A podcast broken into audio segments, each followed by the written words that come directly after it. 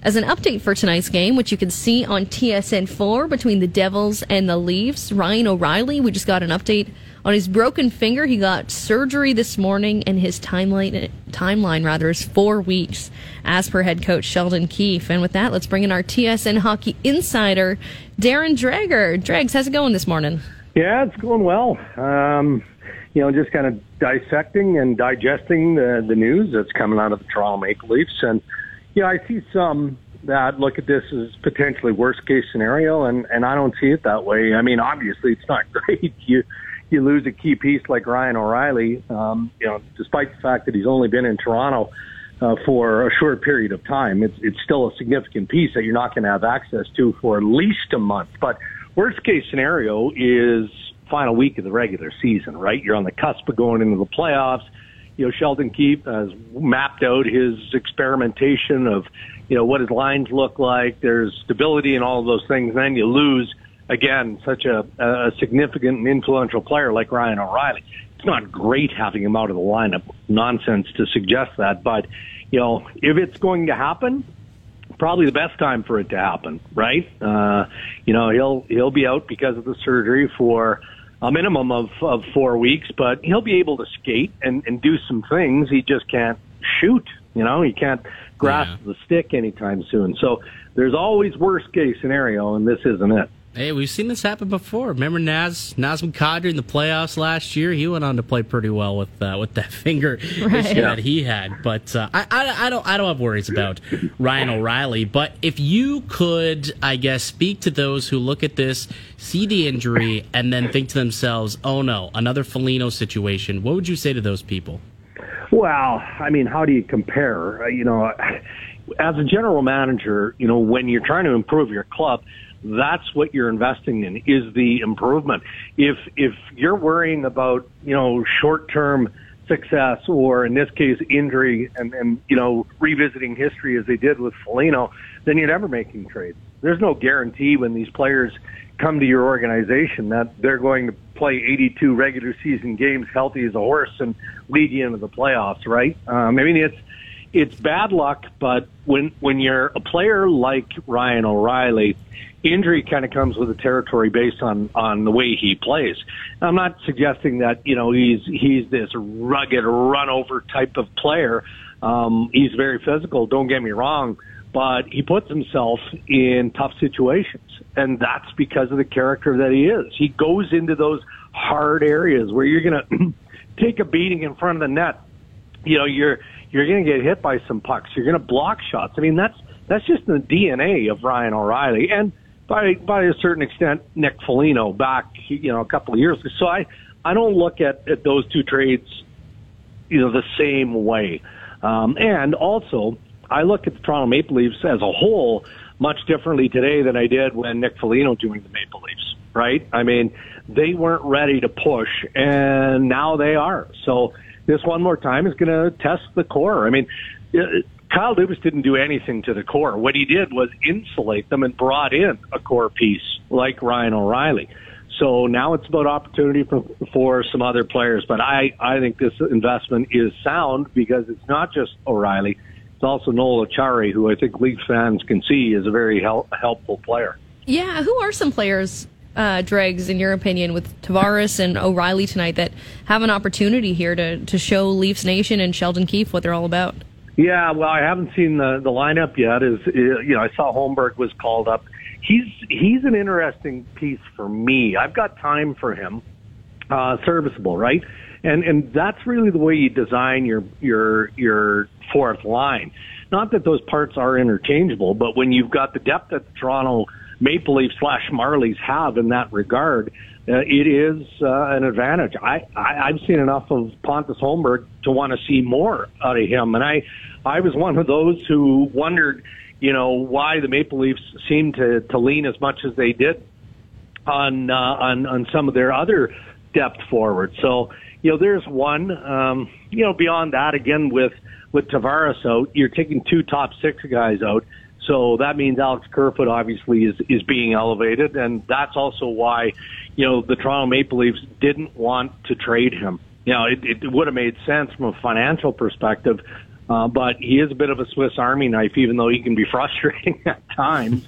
You can comfortably play him in your top six, but if he's on your fourth line, then you're pretty solid. So, again, without knowing what the starting lineup is tonight, uh, I like the depth in the in in the Toronto Maple Leafs bottom six. I, I really do. Whether it's a you know an AHL slash NHL guy like Holmberg, or it's Aston Reese um, you know, where's Sam Lafferty fitting in? I mean, go down the list. They're pretty deep, I would say. Well, Sam Lafferty is, is the interesting player because had a birthday yesterday and was rewarded with uh, an elevation up into the top six. Yeah. And he's going to play second line center tonight with Tavares out of the yeah. equation. Like, what expectations would you have on him up in that well, role? you know, I, I got to tell you, Mike uh, maybe one of the more underrated elements of his skill set is how well he is at taking draws. And that mm was the scouting report on Sam Lafferty coming in.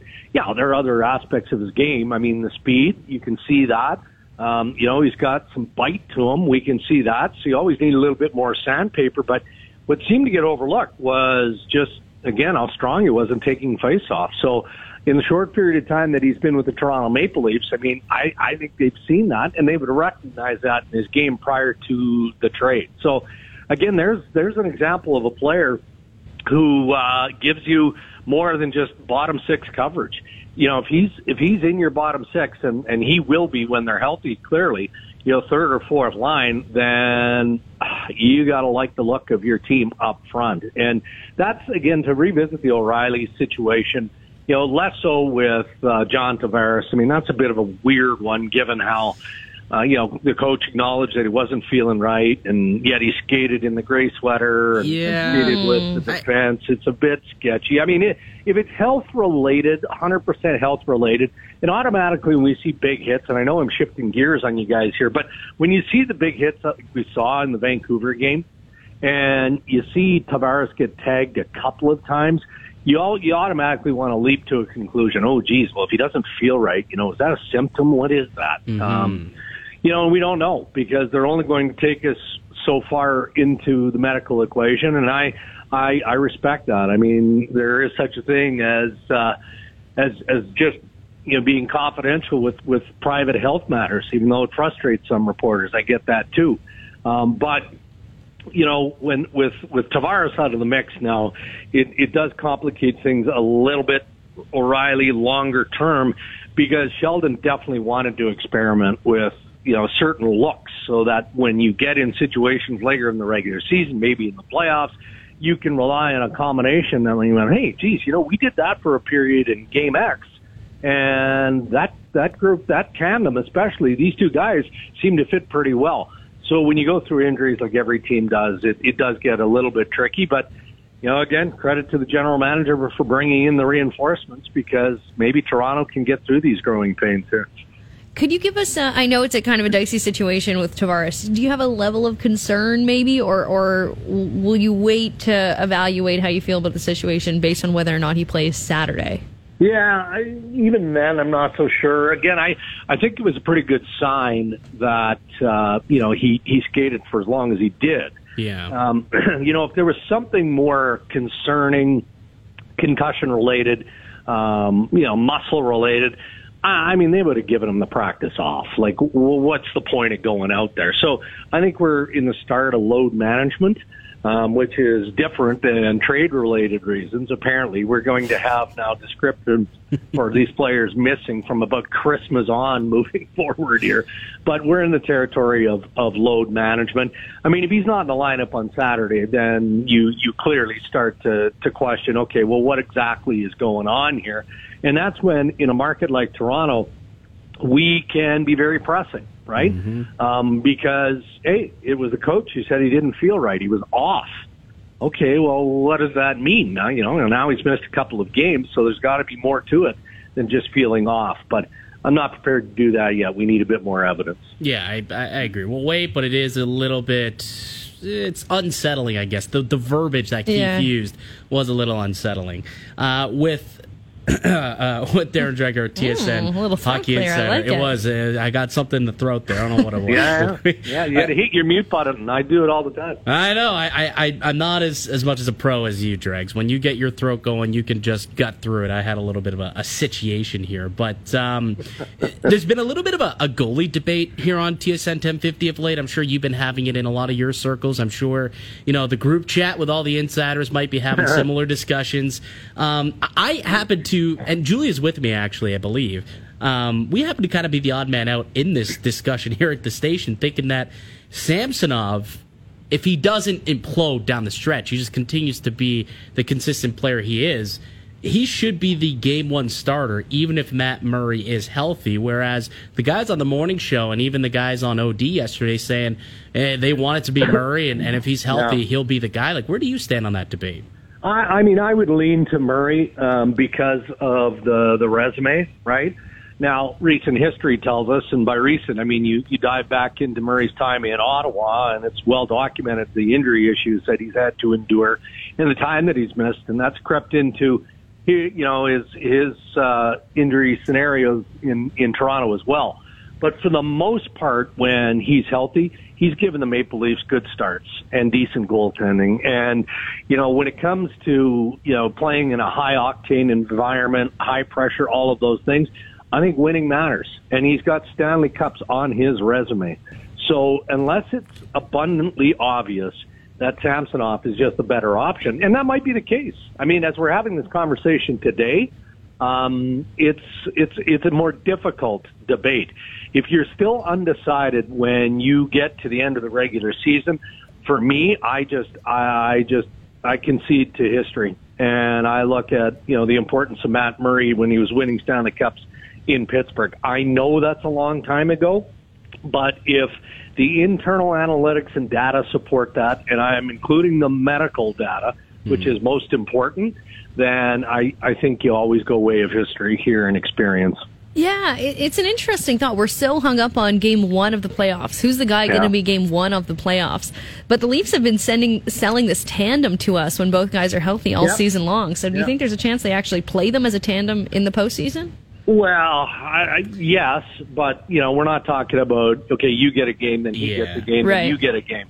That's that's just not realistic. That's you know, I mean, you you, you got to go with your gut and again all the information that Sheldon Keefe is is probably swarmed with on an hourly basis yeah. as head coach of the Toronto Maple Leafs. You know, I don't think you can overreact to one bad goal.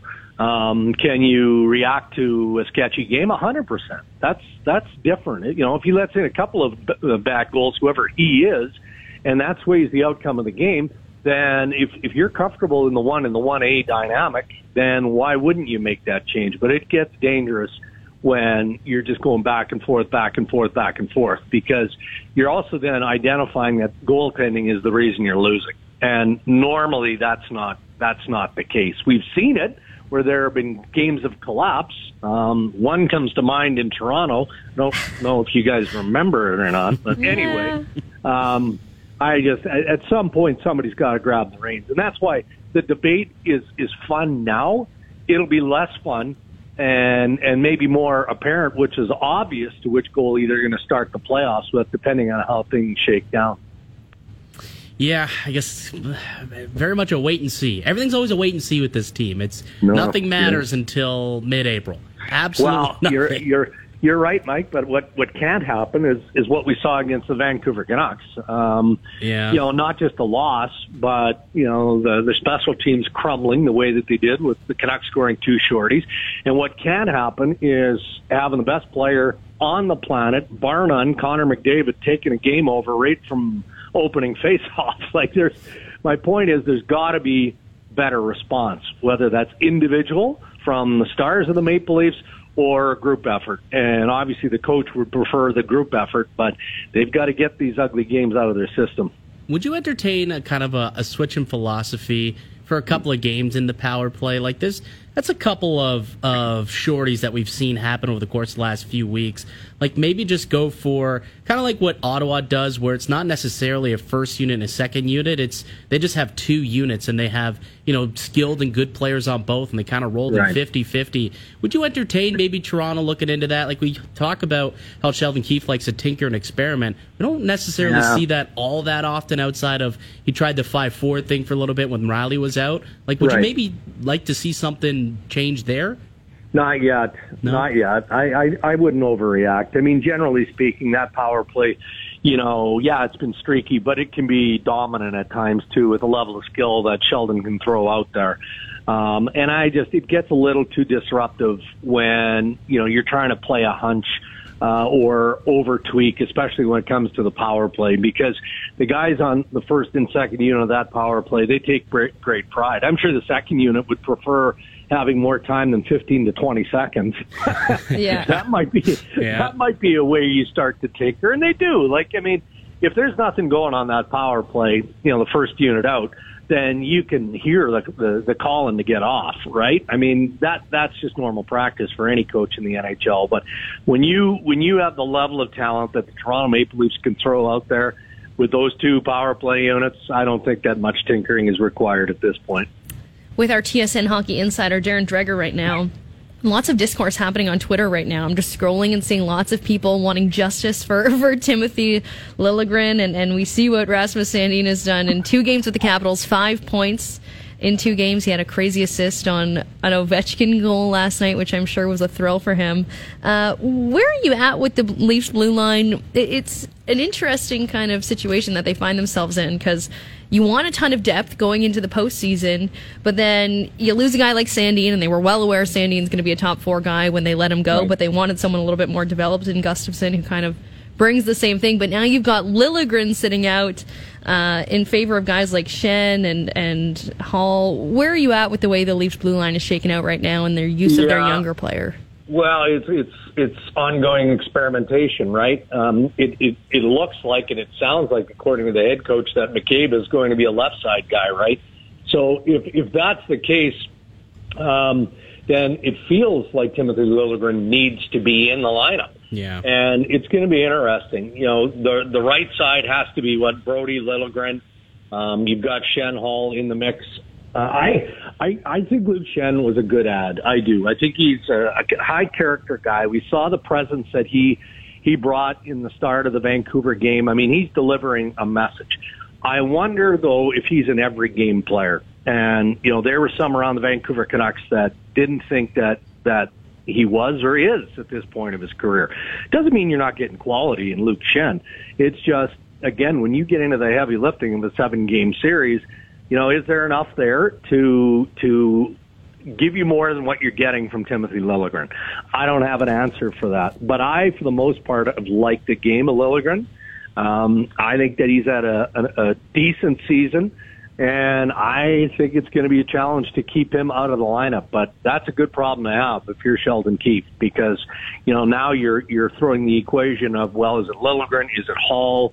like who's going to be on the outside looking in. And when you look above, then you'd better have six, seven guys that are better. And I'm not so sure when I think of a couple uh, in comparison to Liljegren. Yeah, he's had a great season, and tonight he's going to be uh, alongside Morgan Rielly, so we'll see that pairing uh, tonight. Leafs and Devils, TSN 4, Dregs will be on the panel.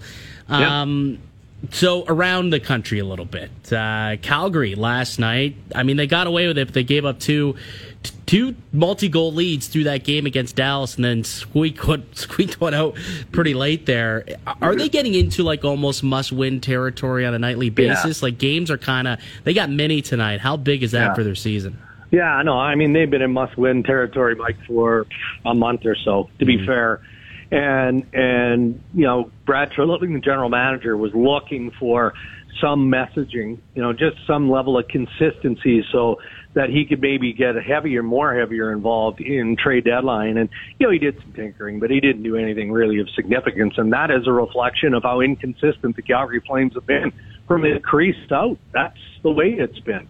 Um, they don't playoff team to meet you know, that was a tough one for the Dallas Stars, who have also been inconsistent and in a funk of late. So they need to, to figure it out. There's still time left, but when you're as, as far out as Calgary is right now, you know, five, six points, that, that seems like an enormous sort of chasm to, to, to close or overcome.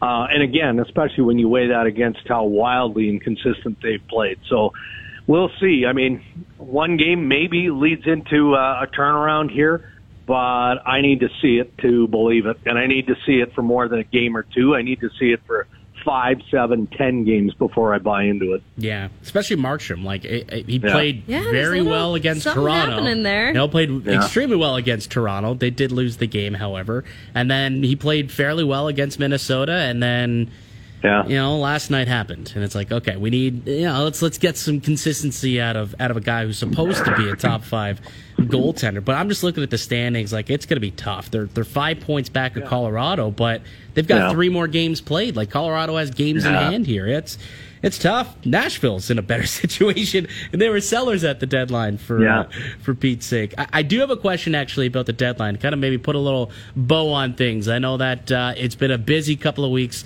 for you there, but is there an under the radar player that kind of intrigues you that was dealt at the deadline that you think could could sneakily make a difference for a team?